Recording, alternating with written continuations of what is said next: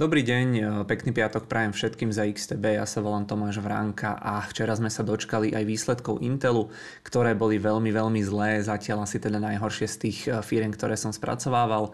Ja som inak potom k tým výsledkom videl na Twitteri veľmi dobrý komentár, že v podstate Intel nikdy nesklame v tom, že by pri výsledkoch nesklamal, alebo aspoň tie posledné kvartály, alebo možno posledné 2-3 roky to takto bude. E, poďme ale rovno na disclaimer, ktorý hovorí alebo upozorňuje na rizika, ktoré sú spojené s investovaním a na rozdiel od Intelu my sa vás e, touto našou produkciou pokúsime e, nesklamať, takže pokiaľ sa vám naše videá páčia, tak nám dajte odber a budete ich mať k dispozícii takto plno a vždy sa teda dozviete, keď nejaké nové výjde.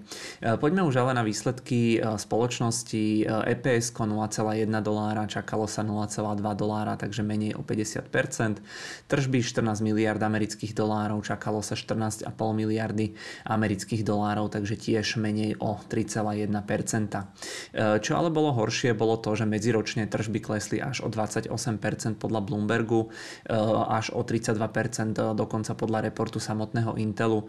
Net income bol dokonca v mínuse 664 miliónov amerických dolárov, pred rokom bol v pluse takmer 4 miliardy. Ročné čísla, pokles tržieb o 15,6%, keď porovnávame rok 22 s rokom 21, pokles EPS je o 77%, takže tiež v podstate katastrofa.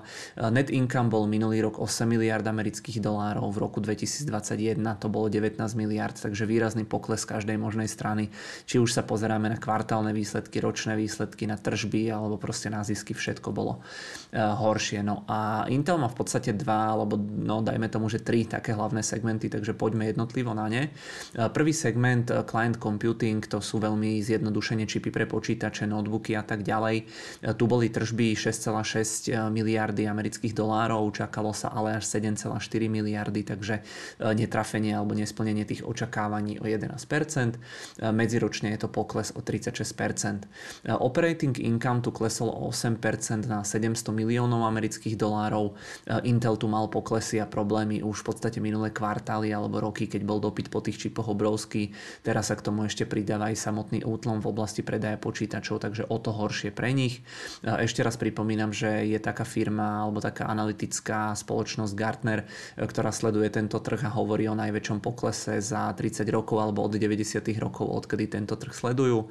E, tu sa veľmi veľa potom riešili posledné roky alebo riešilo posledné roky aj to, že Intel dozaspal vývojovú dobu. E, predchádzajúce vedenia uprednostňovali akcionárov, vracali im peniaze vo forme vysokých dividend buybackov a tak ďalej, čo samozrejme nie je samé o sebe zlé, ale v tomto prípade to bolo na úkor investícií do technológií, že ich proste konkurencia technologicky predbehla, hlavne sa teda, sa teda bavíme o spoločnosti AMD. E, TSMC vyrába jednoducho pre AMD momentálne lepšie čipy, ako e, je schopný si spraviť Intel, aj keď teda tie posledné sú údajne zase o krok e, technologicky bližšie.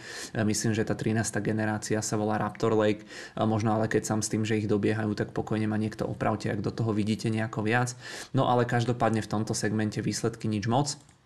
E, o moc lepšie to nebolo ani v druhom segmente, v druhom najväčšom segmente podľa tržieb, oni to nazývajú Data Center and e, AI. E, tam je inak sranda, že ono dlhé roky sa, myslím, ten segment volal iba, že Data Center, ale pridali tam AI, lebo asi kto dnes nemá tú umelú inteligenciu niekde v názve, tak asi nie je dostatočne cool.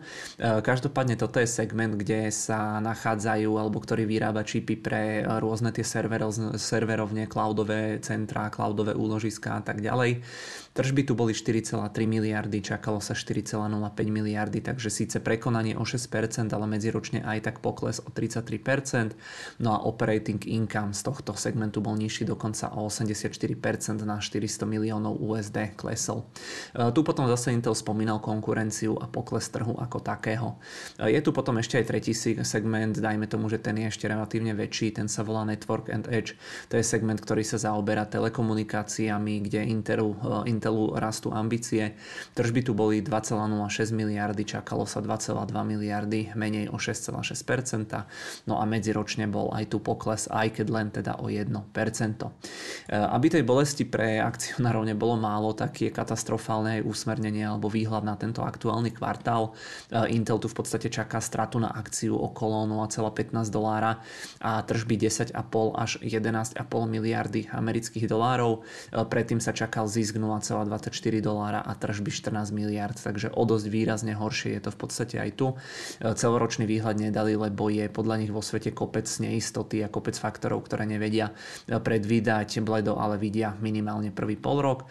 No a potom sú tu ešte aj ostatné segmenty, mali tam ešte aj Mobil aj, ktorí dávali na burzu, ale v rámci všetkých tých zvyšných troch segmentov sú tie tržby dokopy len asi 1 miliarda amerických dolárov, takže nie je úplne podstatné. No a akcie na toto všetko reagujú poklesom o zhruba 10%, prosím pekne, takže výsledky teda zlé. Celý ten Intel je v podstate momentálne stavka na to, že to bude nejaká tá tzv. turnaround story, že ten nový, alebo no už relatívne stále relatívne nový, ale už tam nejakú dobu je ten riaditeľ, že v podstate on je tak technickejšie zameraný a že to otočí, ale teda ťažko odhadovať, že či to tak bude a kedy to tak bude. Poďme sa ešte pozrieť do Bloombergu. Tu môžeme vidieť medziročný pokles tých tržieb o tých 28%, ako som hovoril. Tu sú proste ten, ten net income minus 664 miliónov amerických dolárov. Keď sa potom pozrieme na celoročné čísla, tak tu je pokles tých tržieb o tých zhruba 16%, ako som spomínal. Net income tiež o dosť, o dosť v podstate horší za tých posledných 12 mesiacov, takže asi toľko k tomu. No a tu sú potom tie čiastkové čísla. Vidíte tu jednak EPS, jednak tržby a jednak tie zvyšné podsegmenty. Mám tu potom pre vás ešte samozrejme price earningy alebo teda ocenenie. Vidíme, že to Intelu vystrelilo dosť výrazne nahor tým, ako sa im znížili tie zisky. To znamená nie, že by tam rástla tá cena, ale keď porovnávate cenu, ktorá je možno rovnaká alebo niečo nižšia so ziskom, ktorý je nižší, tak logicky tie price earningy takto vyletia smerom nahor.